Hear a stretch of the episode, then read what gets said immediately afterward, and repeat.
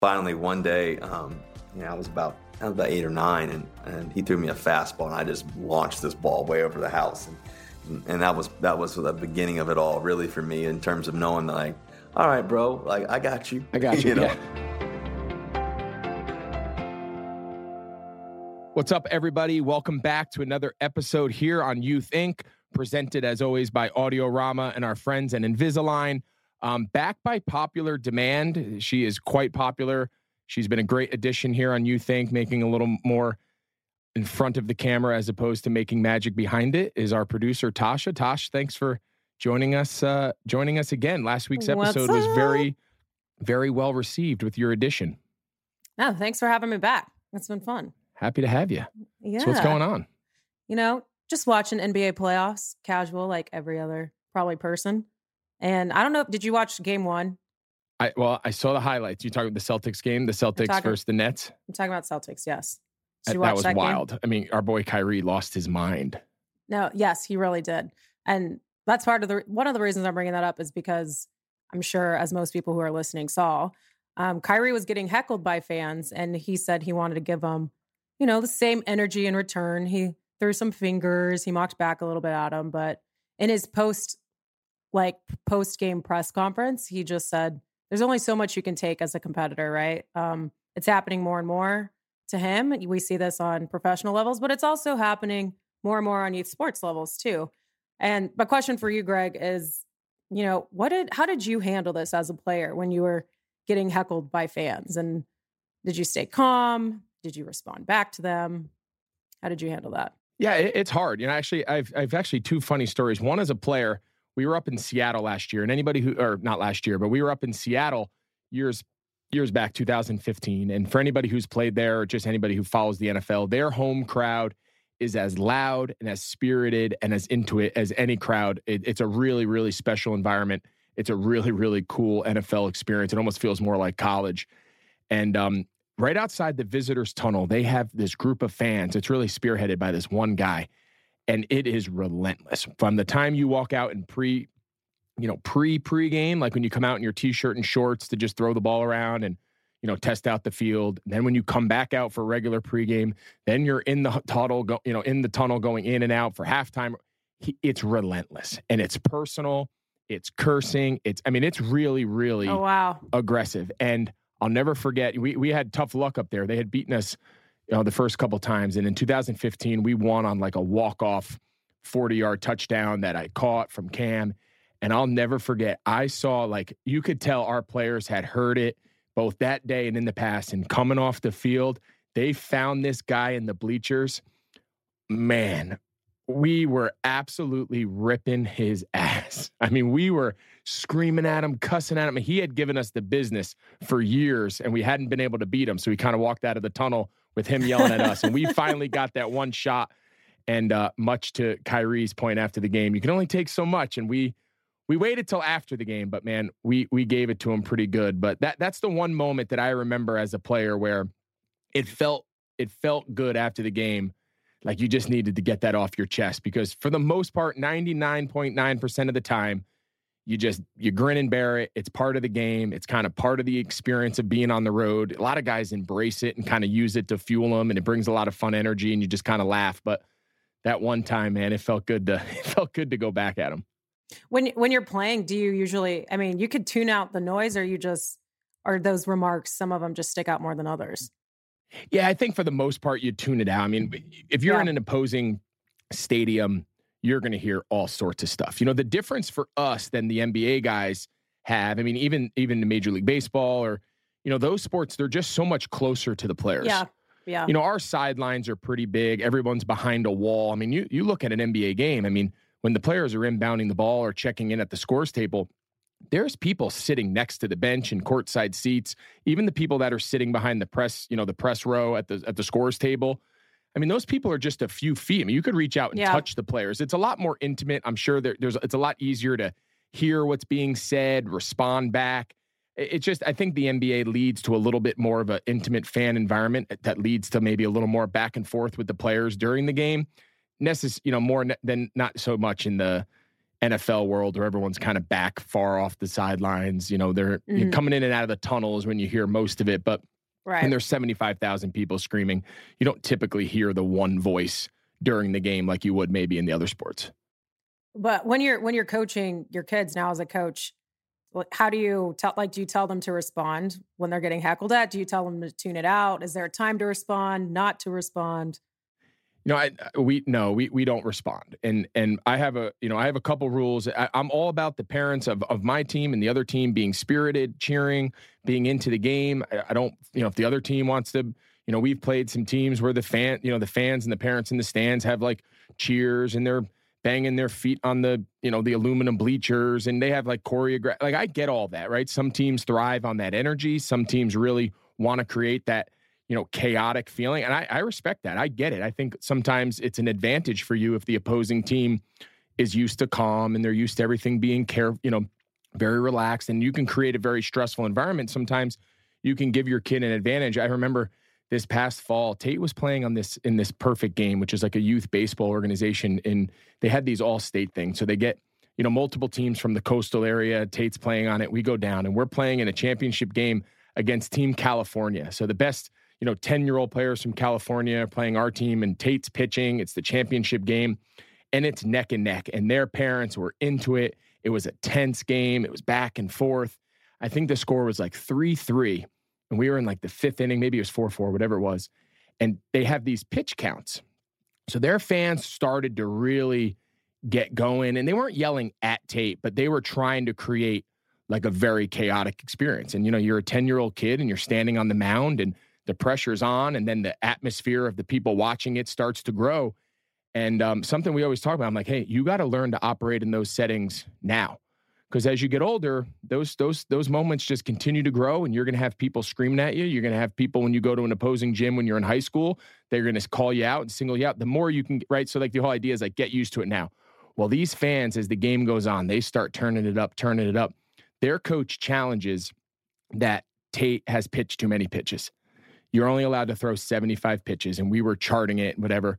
And he was he had thrown 74 pitches. So i walk i wasn't even really one of the coaches but i you know it's your kid on the mound right? So i walked down behind the, the backstop and i'm like no no no. He's at 74 pitches and their fans are like no he's got to come out. You got to change pitchers. And i remember i looked at him. I was like you guys worry about your team and we'll coach our kids right? I kind of snapped back at him. So he starts the you gotta next tell them. I, I just, you know, you get caught up in the thing. And I was like, no, you guys, you guys cheer, you guys scream, you guys do your thing. We'll coach our kids, you coach yours. That's like my cart. That's like my one thing I hate about youth sports is like you coach your kids, you cheer for your kids. Don't talk to my kids and don't ye- don't correct my kids. Don't yell. At, I don't mean my kid literally. I mean my kids on the my kids I'm coaching. I hate when opposing fans or opposing player or coaches interact with my kids. I just I don't like it. So long story short, he starts the next batter and he's battling, he's battling. And what do you think happens on the last pitch? Does he strike him out?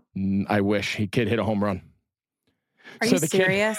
So the kid hits a home Are you run. serious? I swear to God. So he he hits a home run. Oh, so Tate God. pitched, you know, what was it, five innings. He hit his max. He left, he left the game. We were down like four to three. So I mean, he battled hard. He did a great job. And what really pissed me off is their fans. So now we had fought hard to keep him in the game. And then the kid hit a home run. I mean, shit happens. Their fans start ragging him. Yeah, one more pitch. You wish you, I mean, they start ragging him. So I walk over there. And again, some moments we're not proud of, some moments as parents, but similar is to this Kyrie, is this a is this a proud moment? Is this a non-proud Um, moment? it's a moment I don't regret. All if right, that, what, you know, what we'll leave it at that. I wouldn't say I'm proud of it, but I walked over there and, you know, very quietly. I didn't yell across the field. The game had continued. We made a pitching change and the coaches, you know, kept going. I walked behind the dugout and I walked up to the group of parents. I said, Hey, listen, you guys can cheer. You guys can yell. I don't care if you storm the field. The kid hit a home run. The kid, you can cheer all you want. You're not going to single out a kid and you're not going to single out my kid. I said, you, you guys are, you're picking the wrong battle to face here, bud. And you're like, oh, you know, we're not, you know, at the kid. I said, you were. So like we addressed it, the guy who ran the thing, and I walked away. And I just had to like go up there quietly and be like, listen, he's 10. You want to cheer, you want to go for it. You're not going to hurt any of our feelings. but the kid just battled his ass off and now he's walking to center Mm. field because we're making a pitching change. You're not going to single out and yell at a 10 year old kid. So that's where I kind of draw the line. So along the lines of Kyrie, where it's like, you know, sometimes you can only take so much. I get it, but 99.9% of my time, my philosophy as a youth coach and as a youth parent is I don't interact with the other parents until after the game, you know, you say good job or whatever. And I don't I don't ever interfere with the other team. I don't tell the other coach what to do. I don't tell the other players what to do. I don't interact with the other parents. Like after the game, we shake hands. Good job, coach. Good job, parents. Sometimes if it's local, we'll take a picture with some of the other kids, you know, in the snack stand, or whatever. But like during the game, everyone just coach their kids. Everyone cheer for their kids. Don't cheer against anyone else. And I tell my families on my team the same thing. Like, we're not going to cheer if a kid gets benched. We're not going to cheer if a kid gives up a home run. We're not going to like, we're not going to mock kids. We're not going to yell and attack kids. We're going to cheer for our kids. We're not going to cheer against the other kids. So that's kind of our rule. But that story, did- uh, that story Yeah. from the fall sticks out. When Tate was pitching, did he hear them heckle at him, or Oh, was yeah. he just? Oh no, he heard it. Yeah, he he knew. And and my message to him driving home was like, get used to it. You know what I mean? Like if they were banging you all over the yard and you had given up 10 runs, then they probably wouldn't have mocked you. They would have probably pitied you. Right? They would have felt bad for you. But you were in there battling and maybe they weren't used to that. Maybe they were used to having a little easier. And any, you know, that's going to be the way it goes. You know, people are going to always attack. And a lot of the times they do it to make themselves feel better. So like don't play into it. You got to block it out. You need to focus on what you need to do, focus on what your team needs you to do, and get used to it now because it just gets harder the older you get. There's going to be gym fulls of people one day hoping you miss every shot. There's going to be stands of people hoping you walk every kid. There's going to be, eh, it doesn't matter who it is. Eh, as you get older, things get harder. And it's good lessons to learn now how to operate in stressful environments. And those are really good life lessons to me that we can get through sport. And I think operating when things are tough and things are on the line is a really good quality for kids to learn. On today's show, we have the pleasure of being joined by Denver Bronco quarterback Russell Wilson. Um, and as always, thank you so much to our presenting sponsor, Invisalign. Invisalign is the number one doctor trusted brand, having transformed over 12 million smiles for over 25 years. Invisalign gives you the opportunity to make a trusted decision that can help you continue to build the confidence for your child. You can find your trusted provider at Invisalign.com or talk to your doctor. So now, please enjoy this conversation with one of the greatest quarterbacks in NFL history, nine time Pro Bowler, two Super Bowl appearances. He won Super Bowl 48 over the Denver Broncos as a member of the Seattle Seahawks, former teammate of mine, Denver Broncos quarterback, and my good friend, Russell Wilson. I hope you enjoy it. All right, everybody, welcome back to a really special episode, a special edition episode of Youth Inc. Uh, today, we are just honored to to be joined by our next guest. Um, you know, one of the greatest quarterbacks in NFL history, nine-time Pro Bowler, Super Bowl champion, former teammate of mine, albeit for one weird, crazy season that we'll probably touch about in a little bit, and just an all-around great guy, a good buddy of mine um, Russell Wilson. So, dude, thank you so much for joining us here on Youth Inc. This is this is a treat. Man, it's an honor to be on here with you, Greg. Obviously, uh, man, I've always admired you, your game. Uh, obviously, being teammates together, you, like like you said, um, but also too, I, I'm excited because you hit me up, and I normally say like no to all this stuff, but when you hit me up, I was like, I said, "What are we talking about?" You go, "We're going to talk about the youth. We're going to talk about life. We're going to talk about all things." Yeah, um, so I was excited because I, I've been seeing uh, just the roar you've been on, the, the firestorm of all the good stuff you've been on, um, and just how, how you're building so much, uh, which I, I honestly truly admire just because of uh, obviously how you played the game, but how you've done everything off the field too. So um, from from community to charity to to obviously uh, being in the booth uh, on Sundays uh, nowadays, you, you, you've been kicking butt on that. So to be on the podcast, I, this is a treat for me. I'm excited. Well, I appreciate it, man, and and you were awesome. I, I wish I wish we could have played together longer. Our, our 2020 season of COVID, it was a wild, crazy year. It wasn't exactly the year any of us kind of envisioned when we set out there in, in February. We met at the Super Bowl and kind of had these big dreams of having a, a, a special season, and we ended up playing in, in front of nobody and no family, no fans. We couldn't go out. It was a it was a wild year. But the story that I always tell, and and when people ask me, you know, I, I obviously every time I go on a show or anything, especially in the last couple weeks, obviously we're going to touch on real quick here. You know, it's been a crazy few weeks for you. I, I saw behind the curtain a little bit out in Seattle, and and and of course, for, I don't know who's been living under a rock, but of course, the big story in the NFL the last couple weeks, you've been traded to Denver, but. I just want to give you a chance to just speak a little bit about your time in Seattle. I mean, I, I saw first, you know, up in firsthand just how much that city meant to you, how much it meant, you know, you going to the children's hospitals, engaging with the kids in the community at sporting events and at, on the youth scene. Just what did that city mean to you for really what was your, you know, your first chapter of of what's going to be a Hall of Fame career? Well, first of all, um, it meant everything to me. Um, to be in Seattle, uh, I, I, got drafted on, on, on April 27, 2012. My dreams, you know, became true. Um, you know, I played on some amazing teams with some amazing people, amazing players, coaching staff, all that kind of stuff. And um, and then and the fans, you know, they traveled, the best fans in the world, traveling all over the world, doing whatever, uh, you know, wearing the blue and green and everything else. But what, what meant more than anything else to me um, was just the community, you know, to be able to go to Children's Hospital. I remember going, uh, you know, on, on, May 11th, 2012, and just going there. And um, it was just a big, um, a big moment, you know, in the sense that they had no idea who I was in the children's hospital. They kind of laughed at me, like, "Who are you again?" You know, I was third round, fifth overall, and I, I got to see five or six kids that day. And then, um, you know, I asked the lady, "Hey, can I come back every Tuesday?" And um, and so, you know, I, I, think that you know I've been able to see over a thousand plus kids at the children's hospital. You know, probably, and um, to to see miracles happen, to see kids overcome obstacles and battles, and to know that that's what life's really about. Um, to know that uh, to be able to overcome and see see uh, kids just continue to believe and see parents come together uh, in the midst of a storm and everything else. Um, those are the moments I cherish the most. Um, obviously, winning games, we you know, was fortunate to win more games than anybody in, in ten years. You know, yeah, but I think what was the the biggest win of them all was just knowing that uh, you could impact people.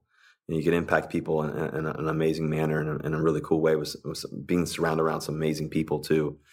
Um, so you know, there's there's a lot of uh, you know confusion around everything, this and that. But what I do know is is that I loved every moment I was in Seattle, and uh, you know, and I forever cherish my moments there.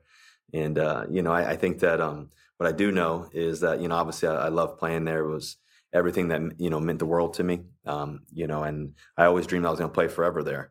And I think that what happens is in sports, you know, as you know uh, better than anybody else, um, you know, things change, you know, things happen, and all that, all that kind of stuff, and you you just take one day at a time and know that you know what God's giving me an amazing opportunity to do what I love. Um, you know, for me, I, I want to be somewhere for a long period of time, not just a uh, a short period of time. You know, moving forward here, and so that that's always kind of been my thought process. And so, you know, um, you know, the tide shifts a little bit. Uh, you know, I think as as you go throughout your career, and um, you know, I think that's been really important to me to make sure that you know the this year, the years coming up, the next two years, the next three years, the next five years, the next ten years of my career um, that you know you're in a place that you're you're you're you're, you're going to give it your all every single day, and vice versa. And so, the one thing I know about Seattle, I gave it my all every day. And uh, the one thing I know about that is, um, every day I woke up, you know, I tried to give everything I could, and so. Uh, and I'll forever do that, and uh, I'm just forever grateful. But what's more important than anything else, other than the games, it's just the people. You know, the people that you be able to bond with and, and think back, and just to know that there's been some amazing memories. So you know, listen, I, what I do know about life is the one constant in life is there's always change. And I think that what I what I do know is is that in the process of change is that um, you remember all the amazing memories and you have to look forward to the next moments. And I think that you know, for me, it's just being in the moment right now uh, being in the moment of you know what being able to go to Denver, you know, Children's Hospital and make an impact there, to be able to help the youth there, to think about what we've been able to do with our Why Not You Foundation, and to be able to help kids, you know, and then also to be able to win games too as well. Obviously, that's what I, you know, God's given me an amazing gift to play football and spin the spin the rock around. But I think that if I could reflect on anything in Seattle, and, and if I could think about whatever I would see in in, in Denver um, it would be around the youth and to be able to impact those two areas and um, in, in, Seattle and Denver and to, around the country. And so I'm just grateful, man. I'm, I, have a, I, have, I have a grateful heart for every moment, every second, every every minute of it all. Uh, the, the the 12s, you know, the you know the best the best fans, and then obviously to be able to you know have some amazing memories and hold that trophy up and do some great things along the way.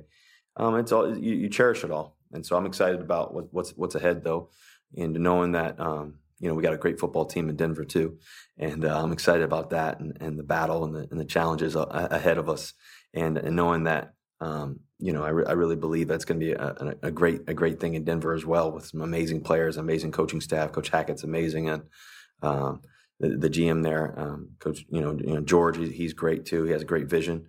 They have a vision of what they want to do and how they want to do it. Um, you know, and so uh, I'm excited about it, and the players are excited about it too. Yeah, I saw I saw you had a bunch of guys down to your down to your house. I remember coming out there in 2020, working out with you and DK down at the field.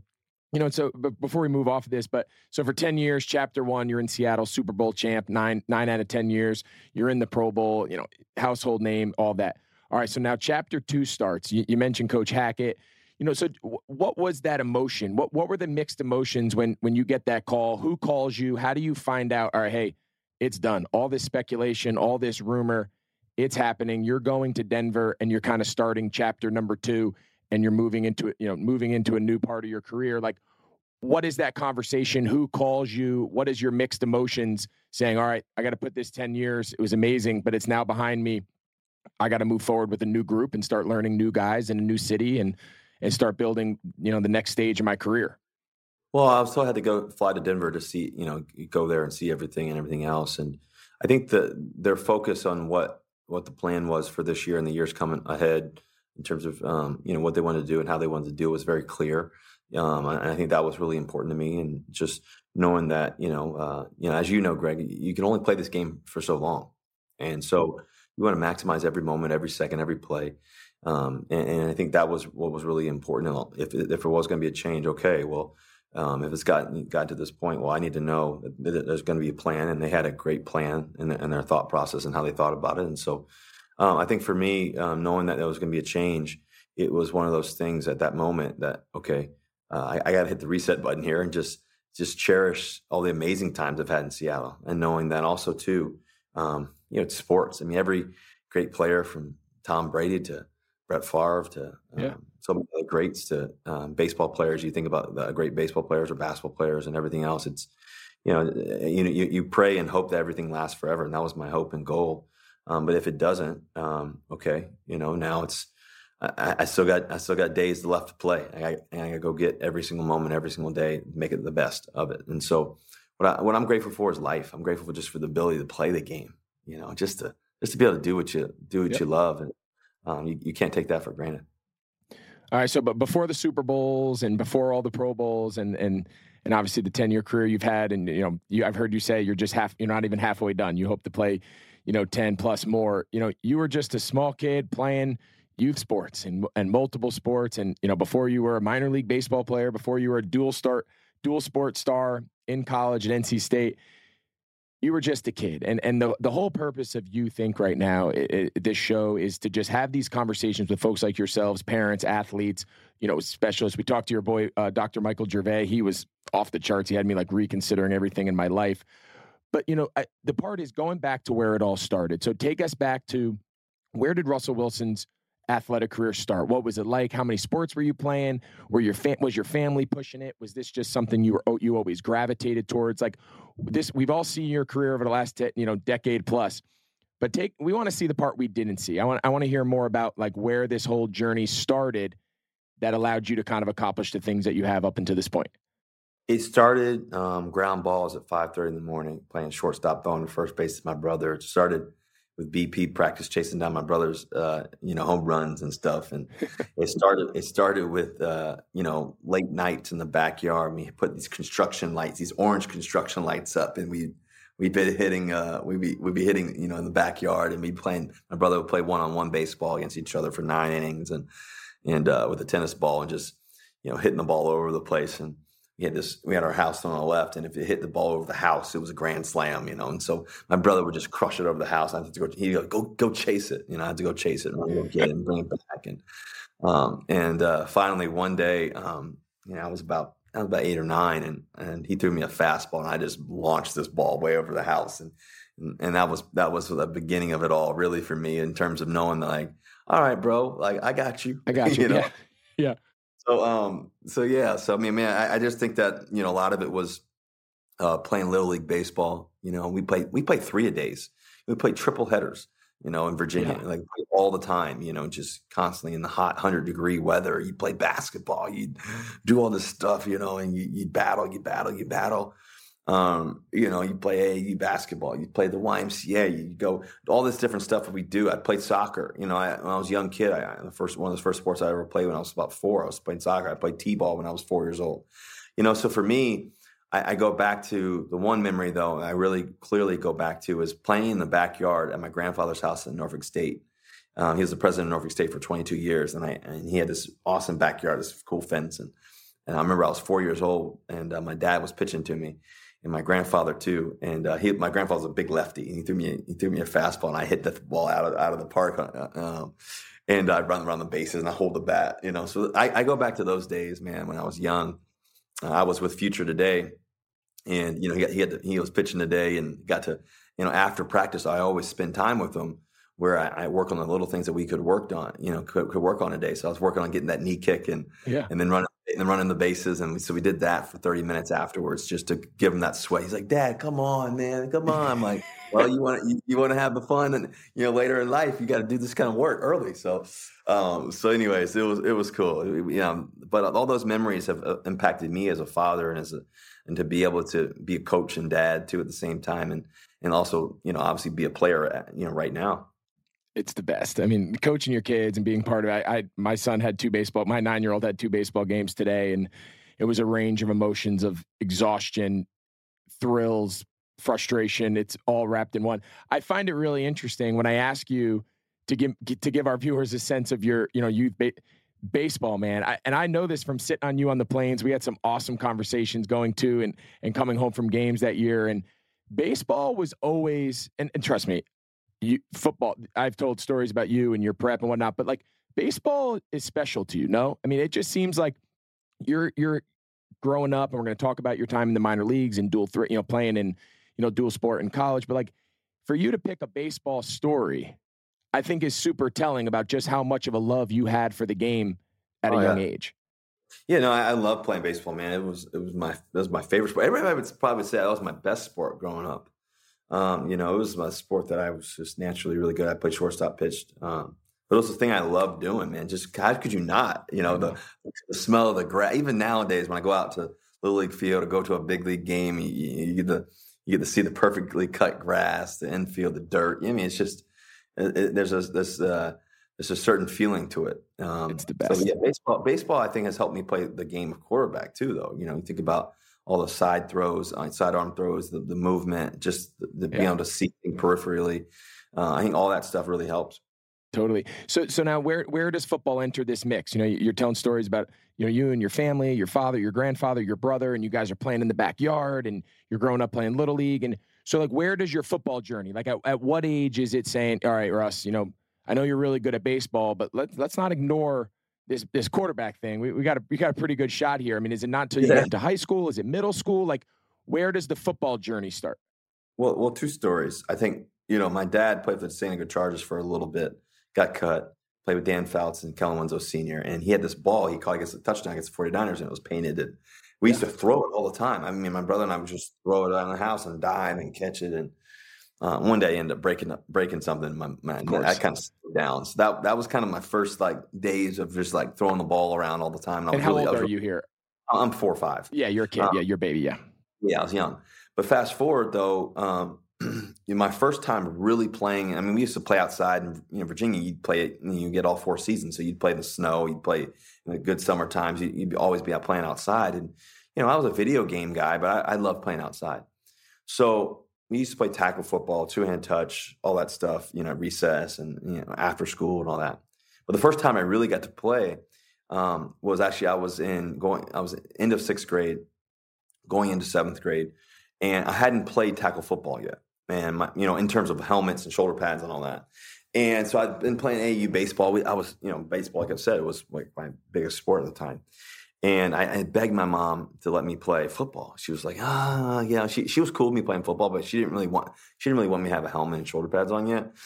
And so, anyways, my dad was kind of like, you know what, let's just wait a little bit. Blah, blah, blah. Okay, so I'm playing AU baseball. We're playing um, we're playing down in like you know North Carolina or somewhere.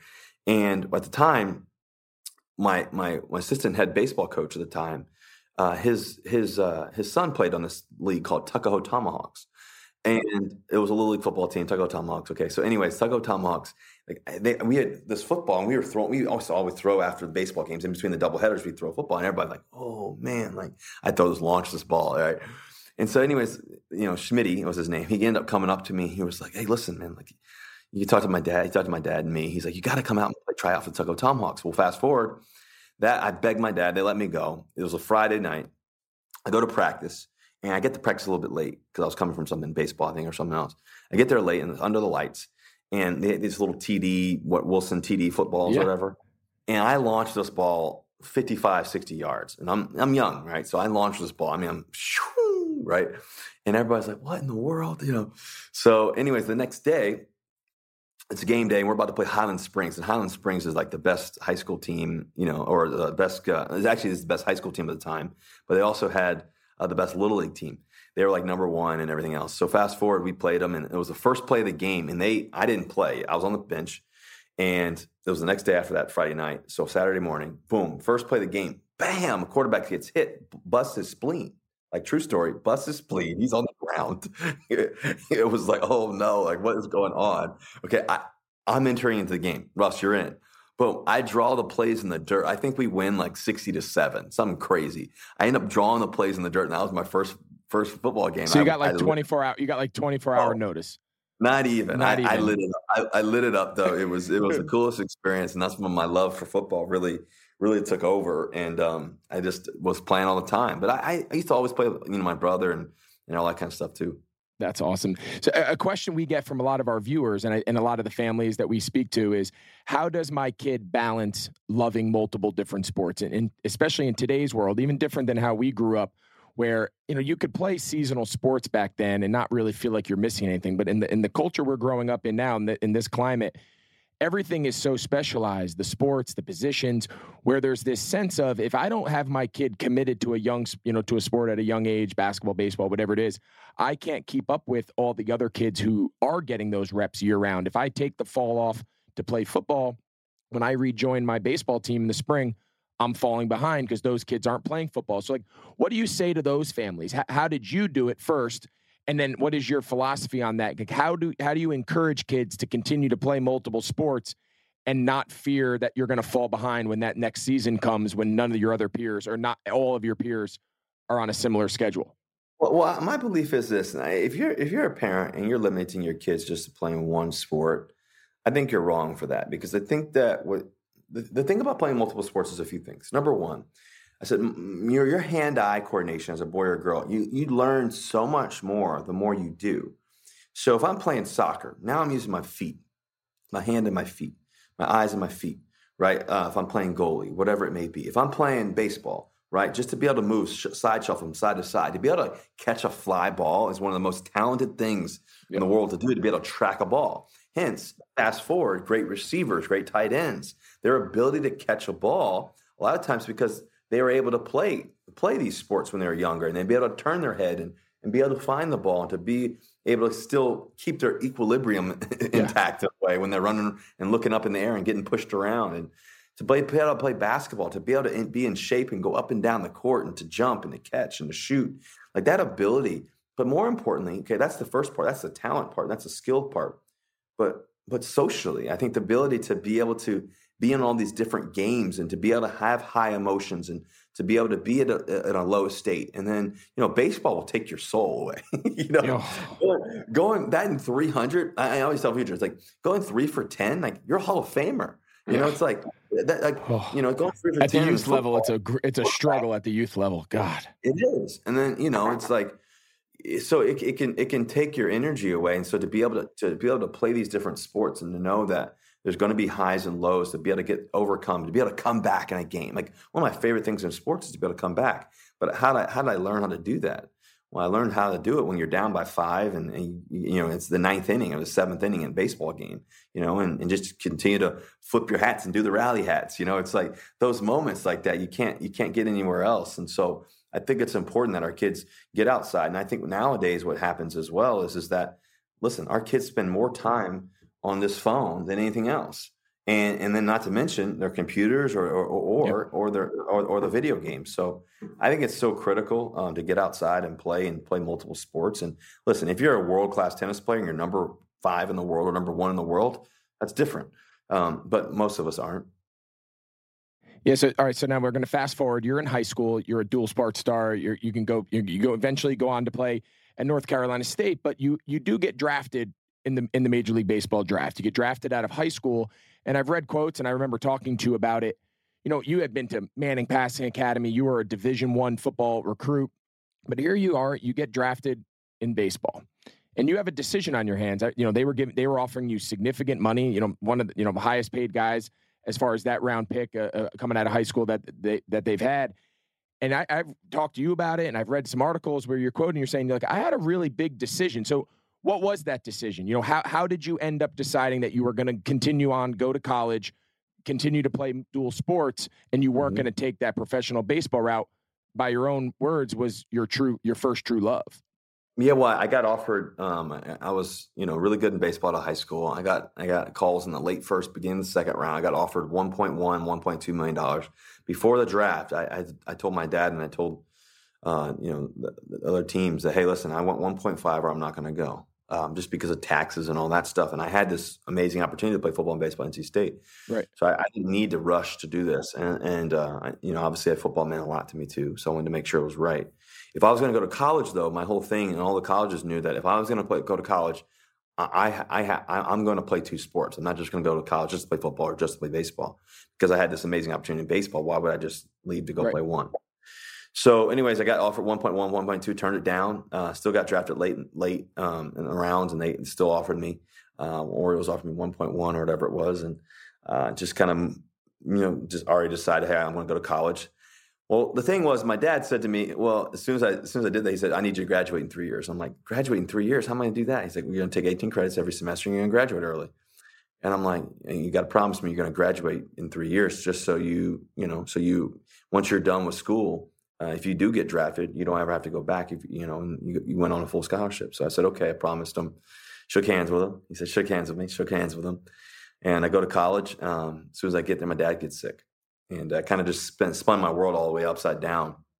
And uh, it was challenging, you know. You know, when you see somebody that you, you know was one of the most active people, one of the most brilliant people, go through what he had to go through. He had to get his leg amputated. He suffered a suffered a stroke several strokes, suffered a stroke, then went into a coma, was in a, in a, coma for three and a half weeks. They told me he wouldn't live any longer. Uh, by God's grace and a miracle, by my mom praying over him, and she sang this song "All by Grace" to him in his left ear. And uh, the doctors, you know, she, she you know, she kind of he he kind of moved, and the, the, doctors. She went to go get the doctors. The doctors didn't believe her. She said, "No, no, just watch." She started singing the song "All by Grace" to him again. He moves his right hand. He moves his left hand. She says, "Move your right foot. Move your left foot." He wakes up right there. Now remember, he'd been in a coma for three and a half weeks, hadn't moved. And that's when I really started believing in miracles and whatever God had for me, I was going to just trust in that and just know that it, it was going to be good. And uh, sure enough, I obviously played football and baseball at NC State. Um, and just to be able to be in close proximity to my dad, I'd drive up to, to, to, Richmond, Virginia from Raleigh, North Carolina. People wouldn't know it, but I'd sneak up and go see my dad and come right back. Um, and those moments I cherished, you know, those those times I cherished because um, it was just really special. It was really special. Um, even though he lost, he lost his life as soon as I got drafted. I got drafted June eighth, two thousand ten.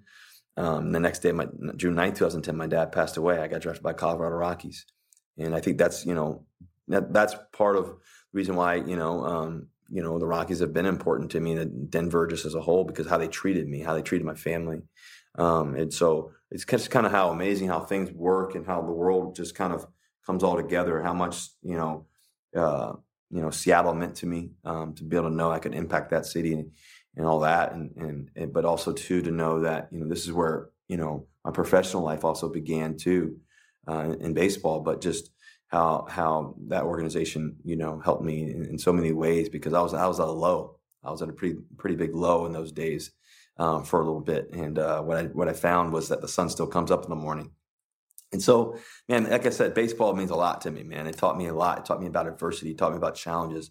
It taught me how to have amnesia, you know, to that, you know, you have to be able to have amnesia when, when, when a one pitch goes by you or, or you, you miss, miss a ground ball or, or, or you just hit a home run or whatever's good going on in life.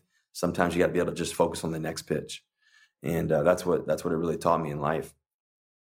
I, I, just really appreciate your your willingness to kind of share that personal side. I just I think it's so important sometimes for our viewers and fans and everyone that obviously knows you from afar to just really get some insight into what motivates you and what moves you. I, have heard you've shared that story with me, you know, in in a personal setting um, you know, kind of one on one. But to, to, hear you share that with our audience and everyone and just give them a, an insight into, you know, your soul and an insight into your motivations and your why and, and just everything that shaped you to be the person that they all see on Sundays and they see, you know, in the press conferences and whatnot. I just think it's so important because for so, so often we, we forget that behind all these athletes is there's a humanity, right? There's a human element to this. They have emotions, they have ups and they have downs. And, and a lot of those ups and downs are what shape us to be who we are. So I just think it's such a, a, such a relevant part of the story. Your connection with your father and your love, and that connection of sport and the connect and that love that you two shared, and your connection to baseball and and bas- and, and football and how it kind of shaped your path. I, I just find I, I always find that all that stuff works out for a reason. It's not a mystery why now all of a sudden you're back in Colorado and Denver. Like it all comes full circle, and I think that story is just such an important part of the story to kind of uh weave all of it together. Yeah, you know, I also, Greg, I, you know, I, what I what I find is is that early on in my career, I think I was more I was more just so quiet because I, you know I'm, a third round pick, second fifth pick, trying to just trying to make it, you know, the team, you know, and yeah.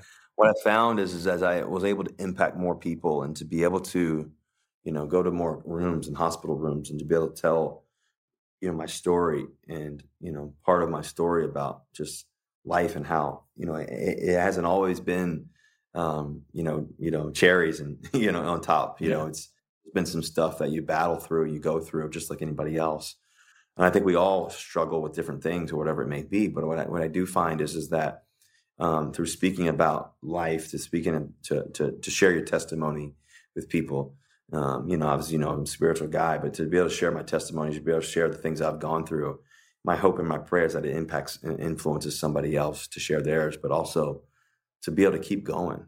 You know, if, if my dad could say one thing, he'd say, "Son, just keep going. You know, just keep going." You just know? keep going. So I, I, think that's that's super powerful stuff, man. I, I sure. think everyone has that moment that they can think back to. I, I can think of about ten off the top of my head where you just you have no choice but to just wake up and keep going. Yeah, you have no choice. Well, the the last part of that chapter before eventually you go on and you get drafted, and of course the your your first ten years of of your NFL career, everyone's kind of watched play out the Super Bowls and whatnot we've touched. But the final really interesting chapter of of of this whole journey before your NFL career was you kind of reached a, a, tipping point there at, at NC State. Is you were really you were really motivated to continue pursuing football and baseball. Um, you had some conversations with the coach at the time um, and there was some disconnect about whether the school really wanted you to continue to pursue pursue both. And you made the decision to you you were able to leave early. You had one more year left of, of eligibility, and you ended up finishing your career at Wisconsin and went on to play in Rose Bowls, and then eventually become you know a draft pick, obviously in, in Seattle. But what what was that time like? You know how, how how you were so committed to being a dual sport player in college that you were willing to change schools over it. I, I, find that really impressive that you really believed in yourself and really believed that that was what was in your best interest, that you stuck to your guns and made what you thought at the time was the best decision for you. Well, yeah, I mean, it was, uh, you know, I had graduated early in three years. Yep. I played at NC State, loved it all. It was an amazing experience. like I said earlier, I mean, God putting me there was, was just by his grace to be able to put me there, um, to be able to go there. Um, and I never forget, I walked off the field. Um, we just beat West Virginia, and we had walked off the field, and I go back from the bowl game and Champ Sports Bowl in Orlando. And I get back to the hotel, all excited, all fired up, and just excited about you know being able to play both sports and you know everything else. And my whole plan was to come back to NC State and do all that. And uh, I never forget, you know, my, my agent Mark, you know, he was my advisor at the time. He comes up to me and says they want you, uh, Coach O'Brien thinks that uh, you need to just go play baseball. It's, your time's up here. And I'm like, huh? And this is and this is an hour after the thing, and I need to talk to you about it because uh, you know there's there's one there's one rule that I found, um, and I said, well, what is it? And he said, well, because you graduated, you can actually transfer go to any school you want to in the country um, because you graduated. And I'm like, well, I don't really want to leave, but you know, tell me more. He's basically said that you know they they're ready to move on. They had Mike Glennon as a quarterback at the time, or behind me, backing up, and that was their plan. They wanted to be able to go with Mike, and I, you know, I it was that was a tough tough thing to do, and you know, I I just asked for the opportunity to compete. Hey, just give me the opportunity to compete, and uh, he said, no, this is what we're going to do, and so I said, okay. I said, you know, so then I still in my back of my mind, I still thought I was going to be able to go back there. I was like, there's just no way. So I went to go play, you know, spring training ball and all that, baseball. Did that. Um, was in Asheville, North Carolina at the time playing, and I'll never forget. I was in Rome, Georgia, on, on, on the third floor of a Holiday Inn, and I called Coach O'Brien. I, I said to him, I said, "Hey, you know, um, it's April 27th, ironically, which is an important date. Once again, that's the day I got drafted a year later. Uh, it's April 27th, and I call him and I say, "Hey, you know, um, I, I, w- I want to come back to play football and baseball. I want to come back to NC State and finish my my senior year up there." And he said, "No, like I said, we're, we're going a different direction." And that was when it was time. Like, okay, like he, and I asked, like, "Can I just compete for the starting job?" He said, "No," and it was kind of a crazy situation. So, but the thing was, is that I was okay knowing that you know what, if this is if this is what God wants, this is I'll be whatever you want, God, I'll do. And so fast forward, I just prayed about it, asked for my transfer papers, and then I was hitting BP at four o'clock. I was in the four o'clock group, the first hitting group. I go back to my locker at four fifteen. We're playing the Rome. Uh, we're playing in Rome, Georgia, against Atlanta Braves organization. I go back to my locker, and next thing I know, my phone was buzzing, and it was Auburn Tigers. It was Gene Chizik calling me, and I and I, I missed the call. I call him back. He go, "Hey, this is this is Gene Chizik from Auburn Tigers. We want you to come to Auburn." And that was the first call. Second call, another SEC school, and several other calls that day, that night.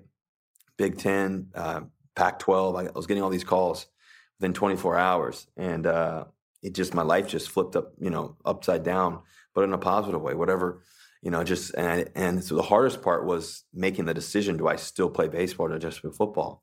So I just kept playing baseball, stayed focused on that. But I ended up taking two visits, Auburn, Wisconsin, and uh, I liked both schools. Both were amazing. Um, but when I got to Wisconsin, I knew it was for me. And the reason why I knew it was for me was because uh, they love football, number one. Number two, obviously both schools do in Auburn, Wisconsin. But number two was that, that um, they had this big pro line. There was the third biggest line in football. Uh, that the, the, they had the, our left tackle, Ricky Wagner. Our left guard was Travis Frederick. Our center was Peter Konz. Our right guard uh, was, was uh, Kevin Zeitler. Our right tackle was this guy named Oglesby. And we also had Havenstein as the backup right tackle. So and for me, being 5'11, it was like, you know what? People can't say anything. If I go ball here and people people can't say anything, you know, if I get to play behind this line and do great. And that's what I did. And uh, it you know, obviously worked out for me. Um, it was the best experience. I got to work with Barry Alvarez and get to be around him. I got to work with obviously Bret Bielema and Coach Paul Chryst and just some amazing players and Nick Toon, Abbrederis, the guys I already mentioned, um, the linemen. And uh, Montee Ball and Melvin Gordon, James White. I mean, just it was an amazing. You guys were loaded. Yeah, you guys yeah, were loaded. It was, amazing, it was amazing six months and some of the best six months of my life. But what it teaches you, I think, more than anything else, and now you, obviously you see all these kids transferring now because we kind of opened up that rule, and uh, yep. it's. I think that's a that's a that's a good rule. The reason why I think it's a good rule is because to uh, to we go to college one to play big time sports, but we also go to college to get our education. So what it's doing is it's it's allowing, but also in a way forcing kids to get their education earlier, which I think is a good thing because you know now kids are getting educated, and so I think it's important. And so, anyways, though, for me though, what was really cool about it was um, it was it, uh, it, I had to take that risk. You know, um, I had to take that risk. And if I didn't take that risk, I wouldn't be where I am today. And so, um, you know, sometimes in life you, you go through stuff and you, you realize that you know what um, you want to be in a place that you're wanted you want to be in a place that you, you can do everything you, you've ever dreamed of, and ultimately, you want to be in a place that uh, dreams as big as you. And I think that that's that's where uh, Wisconsin was a beautiful place for me. Uh, it was a place that you know I I cherished every moment at NC State. It was it was really cool. I mean, just to be able to go to that school. So I've been fortunate to be able to go to two great schools. It's a, it's just such a cool story. I mean, to see a guy who who was the starting quarterback of a of an ACC program, won a bowl game. You know, just because you wanted to pursue your baseball career in the spring, and it wasn't obviously in line with the with the way the coaches wanted to move forward. They had another guy that they wanted to go to, and there you end up at Wisconsin and playing a Rose Bowl and end up, you know, obviously going on to your career. I, I find that fa- just it's it's a crazy kind of crazy way the world works. But I want to just pivot and transition a little bit. You mentioned when we when we first jumped on the call that you have a, a youth sports party going on on the door behind you. Uh, you have a bunch of kids over, and and you mentioned already working with your son Future, and I know you have two other little ones. So. All right, so we've heard about your story and you playing with your dad, and I'm, I'm sure that has a lasting impact on how involved you are with your kids. But all right, now you're, you're spending time at the ball fields. I see on your Instagram teaching Future how to drop, and you got him out on the grass. So, like, are which dad are you? Are you the dad that's like all in, and my kid's going to do it? I'm going to be involved. I'm going to coach him the right way, or you know, are you the dad that's just kind of at the games trying to hide in the corner so no one bothers you? Like, what is your approach now as your kids get older and they start entering youth sports? Well, you know, what I try to do is I try to um, I definitely try to coach them one on one when we get to around each other. But I, I, try to let the other coaches, you know, do their thing um, as much as I can. But it makes me like it's hard, right? same time, it's like God, like you know, like one of my one of my things is like when when coaches say like just swing flat. I'm like, no, don't swing flat. Actually, like not at all. Like swing for the freaking fences. Like get some loft under that thing and hit the ball, or just swing flat. Just no, don't do that. you know, oh. um, but you know, so, um, but yeah, I mean, I, I, think that it's you know, especially with flag football. Um, you know, Charly Martin um, in Seattle, yeah. we, we had our flag football league, and we was, we uh, NFL flag has been amazing. You know, to be the chairman of the NFL flag, it's been really really cool. And Charly Martin, he's he who you know. Um, he's, he's my president of my company, but also played with you, I think, for a little bit. But yep. whatever he uh, what was really cool is, is that Charly got to coach him. So I had a I had a professional football wide receiver coaching our kids. And at the same time, when I come when I'm able to come during the season, I'll stop by on a Saturday or whatever it may be, and I get to coach and, and help out some and and and, uh, and do that part. And When I'm coaching, I'm coaching. I'm, I'm doing my thing, but I try to not like be overbearing. I try to, but um, you know, where I where I try to get the kids more importantly is, especially with future, is right after the game you know, I try to get them for my dad used to work me out 20 minutes after every game. And that 20 minutes post post the games were everything because I was tired. I had already played. And you know, you always kind of as a kid, you kind of look around like, but all these kids are watching me, Dad. You know, focus. Like I need you to focus on focus on what you're doing, why we're doing it, this and that. And then what it does is it it inspires the other kids, but really it motivates your son or your daughter down the road, and they really realize what hard work is and um, I think that's important. I think that's really important. So I, I just I, we what, what, we have to do because I'm you know playing quarterback. I'm so busy all the time, meeting and meeting and meeting. What, I, I'm fortunate to do, we have this kid, guy named Hutton Moyer, who's Jamie Moyer's son, who played pro baseball and all that. He gets to work with Future. I try to find some some players, some guys that have played the game uh, and are able to coach them. Then we have also our, my my, my uh, one of my strength coaches, Decker who's amazing. Uh, he gets to uh, work work with Future throughout the week as well. So it's good. We got a good setup. And and does does Future love it? Like, do you find your kids do they love it? Do you feel like you need to push them? Something we we all of our guests bring up, and and it just seems like the common thread of all these successful families and athletes is like if it's kid if it's kid led and parent supported, that's the formula. Like, do you find Future like is he into it? Or are you dragging oh, no, him out there, or he's full throttle? he, he's full throttle, bro. This guy's that's awesome. Athlete he's seven years old and just a premier athlete. He he can do it all. So it's it's fun. You know, he he loves flag football and playing NFL flag. You know, he takes it to the house. You know, every time he touches the ball, it's like, oh, here we go. Yeah, um, he makes spin moves and jukes and steps back and keeps going. Um, you know, he, he's pretty he's pretty amazing. Um, he got a good arm too. Baseball, he, he can swing away. He's won three I think three home run derbies in the past three years. So he can swing it. You know, he loves it. Um, you know, he, he, hates losing, you know, like his dad. He hates losing. I, I, can't, I can't stand losing, you know. I mean, it's like, but um, oh, yeah, it's. Actually, I just then, lost a I just lost a nine year old baseball game in the last inning on a walk off with a runner on second. Kid hit a base hit. We lost by a run. I'm still not really over it as I'm doing this con- as I'm doing this conversation with you. it's the worst, man. I'll tell you. It's people think I'm crazy, but God, man, it losing sucks. I don't care how old you are. no, it does. That for sure does. Some, something that I that I kind of find myself struggling with, and and my my mine are a little bit older than yours, but not you know they're kind of in that same ballpark. My my twins are nine, and and my oldest is ten, so we're just not too far ahead of you in the in this whole process. Like the thing that I find to be my biggest struggle, and and being around you and knowing how you operate and knowing how you tick, I'd be curious your perspective. Like the what made my career and what made me a good player is not always conducive to parenting. Like never good enough, always trying to get more, perfectionist, like super intense, always dial like. And then when you try to implement that on an eight, nine year old kid, like there's some tension there. It doesn't really connect all the time. So like, how do you turn off your approach to your personal career and then your approach to working with your children and the backyard at the ball fields, like, and not bring your super high intense, super perfectionist type mentality and try to implement that on such a young kid? Because for me, it's a huge struggle. I, you know, I don't, I don't struggle with it because I just do it. I, am like, like you know what I mean. Like I, I, for me, like I don't. It, it, should be right every time. Like if you, you know, listen. I think future, future for example, he's he's very talented. So I think one one of the one of my pet peeves with coaching kids nowadays is that oh it's okay to tie. It's okay to this. It's okay to that. Listen I, I, think it's great for kids to get outside and if they don't win cool great. But if, if a kid has a talent a very special gift that's god given and they have that right um, you know to me it's our requirement to coach them and to train them to be the best version of themselves. If they mess up like coach them. Hey, hey right there. Boom. Hey do this right sure you do this? Now don't overcoach them but just Give them positive language, give them some thoughts, and give them some clear coaching points. Give them one, don't give them five, but just give them that one. And boom, like one of the things I, I really believe with children, and I did this with Future Today, is when he when he pitches, for example, is like put fire through the glove, like literally give him an image and, and like throw throw throw that fireball like right through his glove, burn a hole in his glove.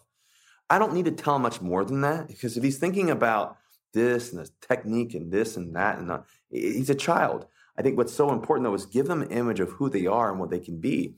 And I just, you know, like for example, Future plays on this basketball team called the Bearcats. And what's really cool about it is their coach, um, he's he's a former military guy and all that kind of stuff. But every time they come to the sideline, he has all the kids run over, come on, run, run, run, run, run, run, run, run, run, boom, and he goes clap it up, clap it up, clap it up, clap it up, clap it up. Um, you know, so everybody claps it up and it, it, and every time there's a timeout, it's that every time that energy is just like up here, and I think that he, he coaches them hard, and I love that. I, I, I like I cannot stand if my if, my, if future or my, my kids get a, a coaching lesson and it's like, and they're doing something wrong. It's like okay, next thing, like no no no, we're gonna fix no. it right.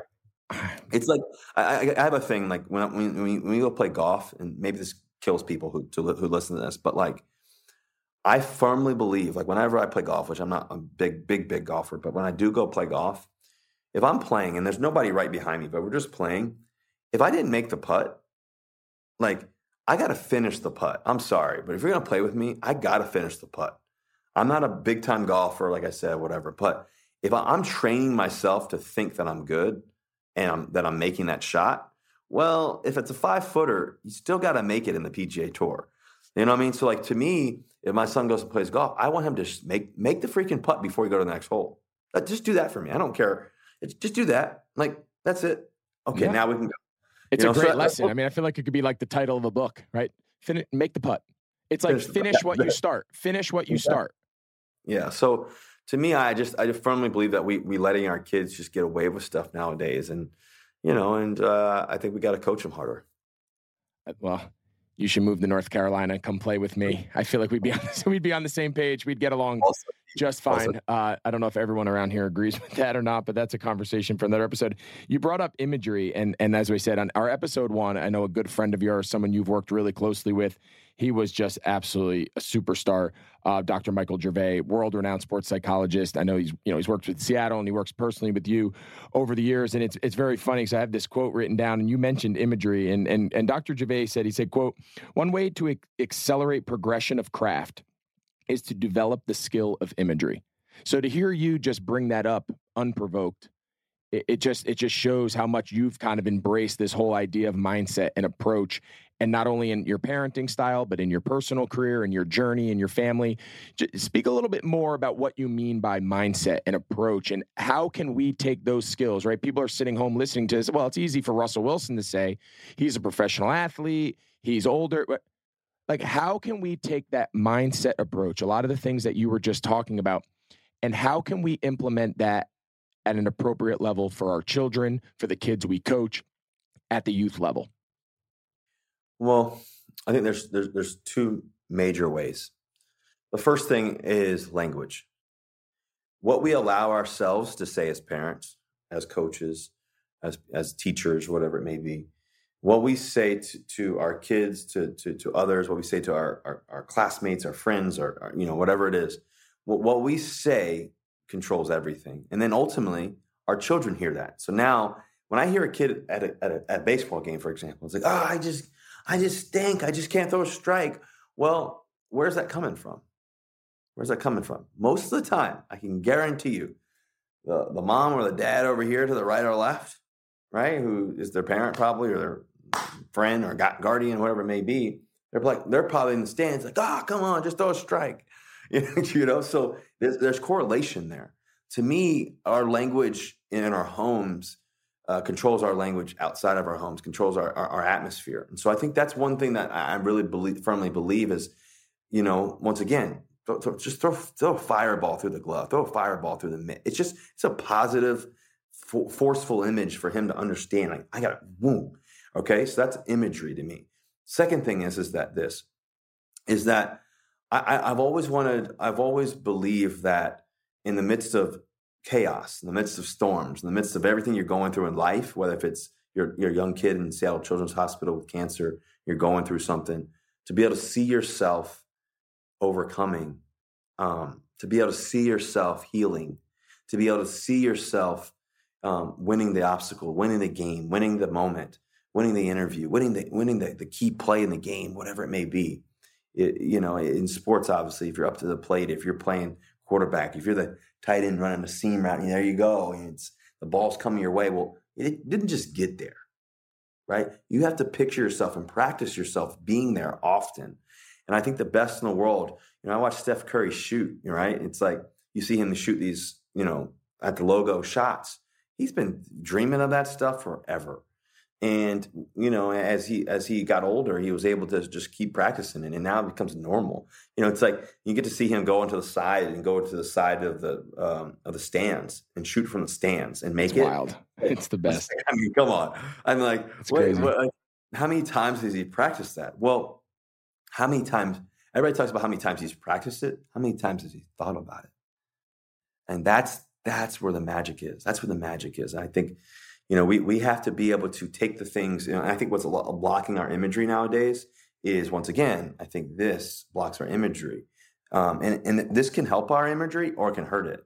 And I think a lot of times we're so seduced by everything else going around us and our children and everything else. It's that they they're on this and they're on that, and then they don't see themselves doing it. They don't. They may see others, which is a good thing. It's a good part of imagery, seeing others do it so you can see what it looks like.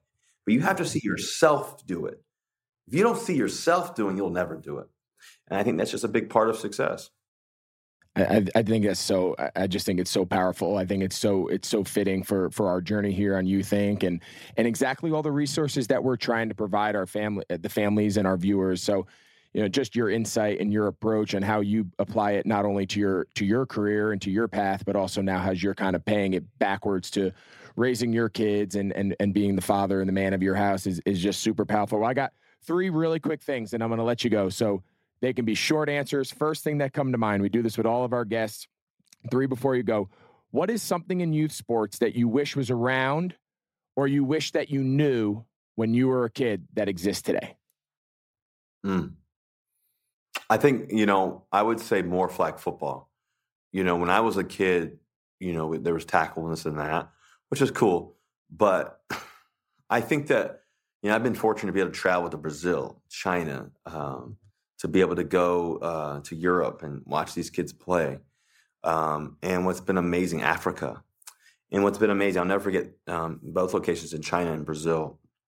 I remember that uh, one particular girl actually said to me, she goes, she taps me on my shoulder, and and uh, we were in Rio at the time, and and and she says to me, you know, and we were all this practice field. There's about 100 kids playing flag football at the time, 50s, 100 kids or so. And this girl taps me on the shoulder. She goes, you know, what I, I, we have a problem. I said, what's the problem? She was like, well, you know, like here in Brazil, like we we feel like it's it's too expensive to play football. And I take that and I think about and I said, well, why why why do you think it's too expensive? She said, well, I see shoulder pads, I see thigh pads, I see knee pads, I see helmet, I see cleats. You know, and, and, when we play, you know, soccer or football, you know, we see a ball and a goal. And that's it. Same thing with basketball, ball and a goal. And it made me think about NFL flag and how do we teach kids around the world how to play this? But not just around the world, even in our communities. When I think about the inner city and stuff, and you know, we see these places where it's like you know they can't afford the ability to have a helmet and shoulder pads and this and that um, potentially. And the reality is is that that's not what we need. We need to teach the skills of football. Um, to be able to play flag football is an amazing skill, and that's why I'm so passionate about it. Um, that's why you know being the chairman of NFL Flag, there's an amazing leader with this, and his name's Izell Reese. He's an amazing, amazing guy. Um, he's been you know charging along with NFL Flag and the whole NFL Flag team. But to me, NFL Flag is the way to teach the sport globally to make it a global sport, and it's been it's been really cool to be a part of. And I, I didn't really have that in Virginia. Um, we we we just we just tackled outside. yeah, yeah.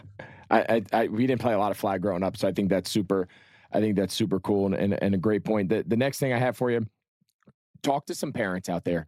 There's gonna be, um, you know, thousands and thousands, hopefully, families that are be watching this, parents raising their kids, saying, "All right, I see Russell Wilson. I love his energy. I love his messaging. I love what he stands for." All right, well, give them one piece of advice that you would give parents, whether it's coming in a similar path behind you. Maybe they have a high school kid who's really athletic and he's starting to get looked at or you know whatever the case may be whether it's a parenting advice or just an approach to youth sports what's something that you would tell the families and the parents that are watching this? Well i, I think first of all always encourage rather than discourage. You know uh, this, that's the first thing. I think in the midst of that is is being able to control your language. You know we have a company called limitless minds my brother and i and we've been fortunate to work with microsoft and johnson and johnson's and bristol myers squibb some of the biggest companies in the world but also some of the best athletes in the world and we really firmly believe in neutral language, meaning speak the truth, right? But also to be able to enlighten with, with, with how to fix it.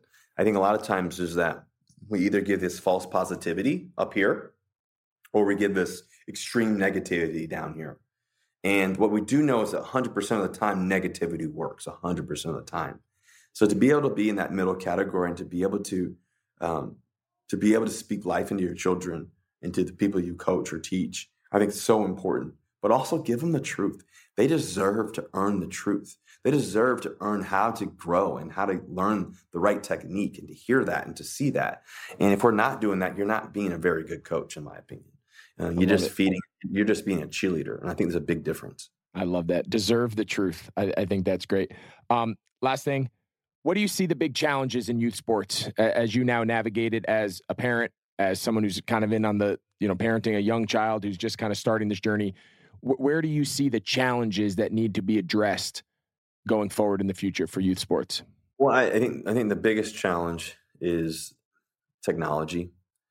You know, it's, how do you how do you balance the, the love of technology and, and, and the need for technology, right? There's a massive need for technology because if our kids don't know how to use technology in 2040, you know, whatever, you know, in, in 2022 to 2040, they're going to be struggling for to find jobs, right? So but I think technology has been taking away from the idea of being outside and socializing. And so I think we're losing the social piece of sports and the the the the, the high and low of that that rush that feeling and i think that needs to be uh, figured out and balanced out and I, I, think as parents we need, all need to have plans of how to equal that out and to how that to to make that a little bit more balanced so we're not just being indoors all the time or not just being outside all the time so i think that that's a real thing. Um, and I think ultimately too is I just think resources. Um, I think there's a lot of um, lack of resources to find great coaching. Uh, I think there's also a lot of lack of resources um, to to find other things. And so, you know, one of the things that I, I, firmly believe in and have even invested in is this company called Mojo, and just different things that I do just to think about youth sports. And I think youth sports is obviously, like I mentioned NFL flag row. I think youth sports is that's where all the fun is, man. As parents and and even for our kids to be able to go outside and play ball like let's go and let's just do one favor for me leagues please stop ending games in a tie because we'll go out there for two and a half hours in a game in a tie so that that would be the other thing too if we could eliminate ties ties and time limits especially in baseball you know we go yeah. into some of these tournaments and you, to play an hour and 20 minute nine year old baseball game you're oh. going to play three innings four innings i mean eh, eh, I, am with you on that. Ties and time limits drive me up the wall. So I'm I'm with you on that. I, I actually Yes. lied. This is my final question. I promise. We're, when we all tune in, and hopefully I call a bunch of your games. This this I didn't get to call any of them last year, so hopefully year two now in Denver, I get to call some of your games. That would be a blast. Are we gonna Are we gonna see Denver now just let you be you and just go out and rip it, Coach? Give me the ball. First play of the first quarter, I'll give it back to you when the game's over and I'm going to go out and I'm going to just rip it. Or is Nathaniel Hackett? I, I'm sure those conversations you mentioned they've been great. Like that's what I want to see as just a fan and also a, as your friend. Like I want to see you go somewhere where they just hand you the ball and say, "Go win the game." Like, can we expect that in Denver? Well, I think uh, what we can expect is, a- is, is a lot of uh, a, a lot of Showtime games, and you'll be you'll definitely be calling them. There'll be some good ones in the AFC West. Listen, I, I think it's for me. Um, what's the most important thing? It's about winning. You know, whatever that means to, to be able to do that. I think part of that is is to be able to do that, right? To go and uh, take over the game and whatever it may be. You know, it's it, it's it's time to for uh, for that, that to happen. You know, game in and game out, and that that'll definitely happen in this division for sure. Uh, I'm listen. I, I'm I'm excited just to be around some amazing guys, man. It's it's not all about me. It's just about the people, and, and I had some amazing people, and obviously Seattle and, and teammates, guys like DK and Tyler. I'm gonna miss those guys like crazy, man. Those Okay. guys meant the. Bobby Wagner. I mean, he's the greatest player I've probably ever played with. You know, just uh, heart and soul of everything. Jamal Adams, Diggs. So I've been Duane Brown. You know, I've gotten to play with some amazing guys, um, and so I think I think now the, focus is to be able to to create, create new bonds and new connections, and also just go, you know, uh, for 2.0 my, my of my career to be the best version of it. Um, you know, the best version of me, and every day, and just go forward and just lo- continue to love what I do. So hopefully, I get to put on a show and go shine for you. I'll say it for you. I'll make sure when I call your game that I make sure I set the. Let's just let this guy play, man. Let, just let him go rip it, because and I and I mean this. I've played with a lot of guys. I played 14 years. I had a lot of teammates, a lot of guys who mean a lot to me. And I know we only overlapped for one. We we played against each other, which seemed like a hundred times, and only with each other, you know, for that one season. But I can honestly say, and I think it's important for our viewers to know, like, and I'm sure it came through in, during this conversation. Like, you are as impressive the way you approached, seeing you work on a daily basis. I always knew from afar, but then seeing it up close, really what your day to day routine and approach looked like. You can hear it and how you communicate everything you've shared with our audience today, man. It was a it was a short year. It was a crazy year. It wasn't the year I know I personally was looking forward to, but like being your teammate, becoming your friend, like getting a look at what makes you special and what makes you unique. And, and to be and you to take the time now to not only share that with me, but to share that with our audience here at Youth Inc, man. It, it means the world to me. and It means the world to our families. Your voice is as important as there is in, in sports today. And for you to kind of take your time and and and and resources away to to come speak with us today on Youth Inc, man, it, it means the world to me as your buddy and as your friend and, and former teammate, everything. So I, I can't thank you enough, man. This was this was just an incredible conversation. Well, man, I appreciate you, man. You you've been inspiration um, to be around such a brilliant mind of the game of football, but also just just watching you with your family was really cool. You know, the, the few times they were out in Seattle. Yeah. um, but, Yeah. uh, but but but um, but just you know how much your, your kids meant to you, and you know what you, you got, what you guys have gone through too, um, is really a, a- amazing inspiration. And you know, like you said, we we've had so many battles. I remember you catching that freaking seam route against us in the, in the game. Ugh. um, but uh, just uh, we had so many amazing battles, so many amazing games against each other. But also to be in the same locker room with you was an honor. And uh, man, yeah, I, I think you know you got to have this wild obsession, you know. And you know, people always ask me that, you know, and I think a lot of people think that you know I'm overly busy or this or that, but people don't understand. I, I'm 24 seven. I don't ever stop. Um, you know, I, I'm, you know, it's it's um, you know, you always have to have your priorities right and you be able to be able to balance everything. And I, I got some amazing people that help me, but also too, I think it's just I got this wild obsession for the game. And uh, you know, when you have that wild obsession, you you always want to be connected to to other people like that. And um, you know, it's so true. You know, you you you're you're you are a great great example of that. And uh, I've been fortunate to be around a lot of you know a handful of guys like you, but there's not a lot of guys like you, man. How, how you're able to do everything that you're able to do on and off the field. Uh, it's an honor. So I'm grateful for you, my friend. I appreciate it. Well, thank you so much again, man. And uh, this is going to be a treat for our audience. So, and go go back to that football party or baseball party, whatever it is. I know you got a bunch of kids outside the door, so go enjoy it. Go see your family, and uh, I look forward to seeing you soon, buddy. All right, Greg, man, it's a pleasure being on here with you, man. Appreciate you. I mean, what a great conversation. I mean, one of the more insightful and, and interesting and intelligent players that I've ever had the chance to be on the same team with as a teammate or just to compete against, um, you know, across the field. And I just learned to really respect Russ and really admire his game from afar. And then for one short season to be teammates and then become friends and really get to know him more as a player and as a person.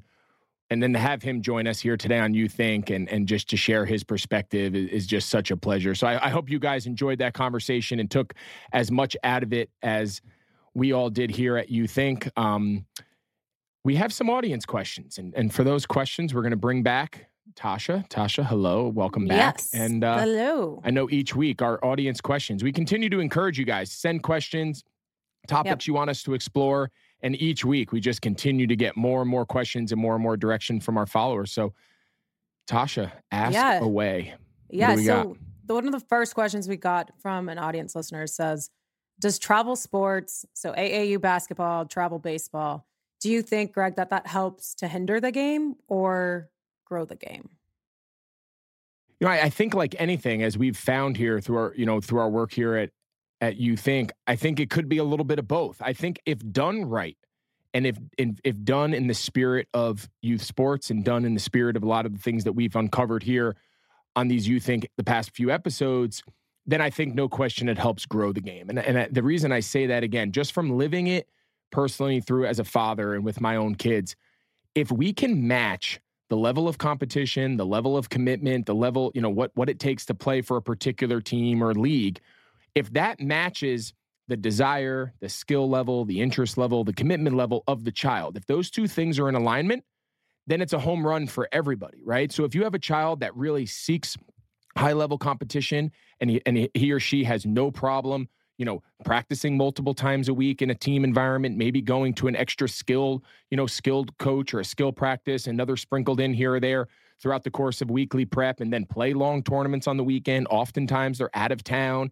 Oftentimes it's a two day sacrifice for the entire family. If you have a child that craves that and you have a child that can handle it and, and, and really embrace it and grow with it, then do it. You know, I'm a big believer in putting your child just slightly. If you think back to our first episode with Dr. Gervais, he had the 15% rule. Put your child in something that's 15% further than their current abilities. So I, I think in that regard, travel sports can be so good, but it's not for everyone. And I think the biggest thing that I hopefully our followers understand and have learned through this journey is that's okay. There is a league, there is a team, there is an organization for everybody. And the, I, the the goal of the parent is to not put the kid on the team or with the coach or with the organization that you think he should be or he or she should be with but where they belong where they can thrive and where they can really get the time under task to grow and develop. So i think when done right it's great but i also think we have to understand where it's not done right right? There's a ton of money now being involved in this where the quote unquote travel ball or aau basketball i mean that, those words get thrown around and oftentimes it's just a local team that once everybody starts paying money, everyone just slaps the AAU or the travel word on top of it. But really, it's just a it's just a team that you pay more money to be on. You're not getting better coaching. You're not facing better competition. And at the end of the day, you're not being developed. Development is the core of youth sports. The wins and the losses and the tournaments, all that is fine. But if along the way your child is not getting developed at the individual skill, mentally, all those components, if they are not getting that development all around as both an athlete and as a kid, you need to find a new team. You need to find a new coach. You need to find a new organization, whatever it is. That's not the place for you. I don't care if your team wins every championship.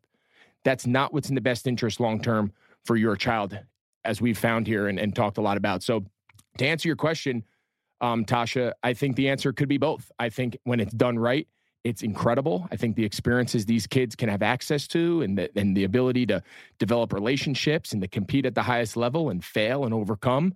But then I also think when it's done right, it's at the wrong coach, the wrong organization, it's done for the wrong reasons, it's done for the money or whatever it is and the kids are not at the core at the center of the of the approach, then I think it definitely hinders not only the game, but I also think it hinders the individual child's ability to grow and develop. Hmm. This is really dependent on each child. You Absolutely. sure. Yeah. The situation I, and the child need to match. Right. Our second audience question is I think probably from a coach or how do you handle stressful situations when you're coaching? I think that's a really good question, you know, and I'll be honest, there there's times and, and I joke with some of the other families and, and even with my wife, I say, I'm more stressed coaching and watching the kids than I ever was as a player. And and I've talked about that, you know, on, on this show multiple times. And and the reason for that is as a coach at the at the youth level, I feel an incredible amount of responsibility for the kids' success. And when they don't have success, my immediate reaction feeling is I've done something to have them come up short, right? I'm failing them in some way by not preparing them to have a better performance or not be in a better position to find success on a regular basis. I need to reevaluate. I'm shortchanging these kids. Like that's my first reaction as a coach is that I'm failing them. And that's a, a lot of responsibility and it's a big burden. But at the end of the day, like I feel strongly about that. Like I believe in every single kid on my teams and the and the responsibility I have to their parents and to them individually to get them better, to make them grow and make them challenged and make them accountable and learn hard work and all the different attributes that we've covered here on Youth Inc as far as what what's at the core of what youth what youth sports should be. So I during the game sometimes the stress can be a lot. I mean, don't get me wrong. I I pace a lot. I have like a ball that sometimes I like hold and like rub. And I think depending on the situation, the message to the kids is very different. And, and I'll explain. I have a philosophy that in the games that are the blowouts, in the games that your team is just better, those are the teams where you really, really hunker down and coach your kids hard, right? The hmm. score is not going to be an outcome. The wins and losses not really a factor. It'd be very easy to pull the foot off the gas and just say, oh, everything's fine because the outcome will be what we want. This is not an outcome based institution, youth sports. Youth sports is a process based institution where if the end result is what you want, that's great. So in the games where my team is better, or in the games that the team I'm affiliated with or that my kid's playing in, he can just roll out there, he or she can roll out there and just win or find success. In my opinion, if I'm a youth coach, and my advice to you would be those are the games you got to crack down. Those are the games where you can't take anything for granted. Those are the games where you got to coach and correct the little things, how you leave the dugout, how you cheer for your teammates from the sideline, how you enter the gym, warm up lines, whatever the sport is. The games that are very stressful, the games that are competitive, the games that are going to be nip and tuck, you're playing another really good team. Those are the games where it's encouragement. Those are the games where you try to limit the stress. Don't add to the stress, right? You have your stress, the parents watching, the kids. Those are the games where it's encouragement. We'll fix the mistakes after. It's encourage, it's correct on the fly, it's continue to work. Hey, let's keep playing. We'll worry about it after. So I think the game scenario changes the coaching approach. And I just believe that the more stressful it gets, the more we have to tone it down as coaches and not add. The more the game is relaxed and in hand, it's our job now to crank it up and have the kids always playing at that same level, regardless. We always say it's not who we play, it's how we play. And I think that approach allows that kind of baseline to always remain consistent and the kids get used to operating in those circumstances. Hmm. The second part of that question was how do you help a young player cope with stress? I think you kind of hit a little bit of it with if it's a high stress game, give them that encouragement that they need. Don't up the pressure, I guess, for them. Or do you also give them like mechanisms or tools to deal with their stress during a game? You know, you know what I think is a really good way for kids to get used to being stressed is to operate in those scenarios more often. And, and, and often I think the best way to do that is in practice you know, like we when we run our teams, you know, my last message to the kid every day, and whether you know it's baseball season right now, so I use that as an example. The hardest ground ball you should ever field is the one I hit you in practice on Wednesday. The most challenging fly ball that you catch should be in Wednesday's practice. The harder the intensity of the practice, the more intense, the more you're being coached, the more pressure. You need to feel that all week. If I make everything so casual, and everything's so easy along the week. And we find ourselves in a six inning just battle on Saturday or Sunday, and you're not accustomed to working in those environments. Of course, your stress is going to get the best of you. You're not used to operating in those circumstances. So I think we need kids to get used to being uncomfortable. We can't make every single thing they do easy, comfortable, quiet, routine. It's okay. Because now all of a sudden, when the circumstances present themselves differently, because we're playing against a really good team or in a really hard tournament, or there's a million people watching, or the crowd's cheering, or whatever you, and all of a sudden the external factors elevate, that can't change us. The kids have to be used to always operating the same way, whether it's a calm, whether it's really, really intense. They can't change. Like we can't let our surroundings alter our approach. The only way to do that is to learn to operate in those scenarios. And I and I I just believe wholeheartedly in that. We don't change how we play based on who we play and the environment in which we play in. We always play the same way. The environment around us can change, but it doesn't ever alter us because we're used to competing. If it's easy, it's easy, but it will never be harder than what our kids are used to operating in. So there's nothing that's going to surprise them, nothing that's going to fluster them. And then if it's anything below that, then it's gravy. Then it's a piece of cake. We got nothing to worry about. So I, I believe I believe wholeheartedly in in in not in trying to always form like here's the expectation baseline of how we operate, how we practice, how we play, how we coach, how we do everything. And then no matter where we find ourselves when the competition starts, nothing's going to catch us off guard. Nothing's going to surprise us because we're always competing at that level. We're always trying to go out and play the best of our ability individually and collectively. We don't let who we play or the situation we find ourselves in alter that approach. That's good. You're setting the temperature when you play the team. Always. Right? You know, that's good. Well, that's all the audience questions we had this week. And you could submit more audience questions via Twitter, Instagram, TikTok, um, at Greg Olsen or at Youth Inc. And yeah. Appreciate it, Tasha. You are always Yeah. a welcomed addition here on uh, on our A and C blocks here on Youth Inc. And as Tasha said, continue to engage with us. Uh, this has been an absolute blast. We love hearing from our fans, our followers every every week. We are growing like crazy, and uh, the feedback. I was at a field, Tasha. You're gonna like this. I was at a field last weekend with my with my younger son um, playing in a tournament, and I had like three or four different families of different teams walk up to me between games and being like, "You don't know us. We've never played you before."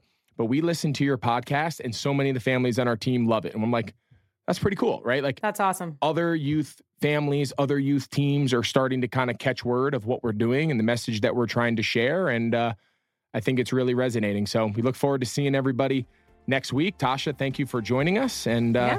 so please rate, review, subscribe wherever you get your podcasts, and we'll see you next week.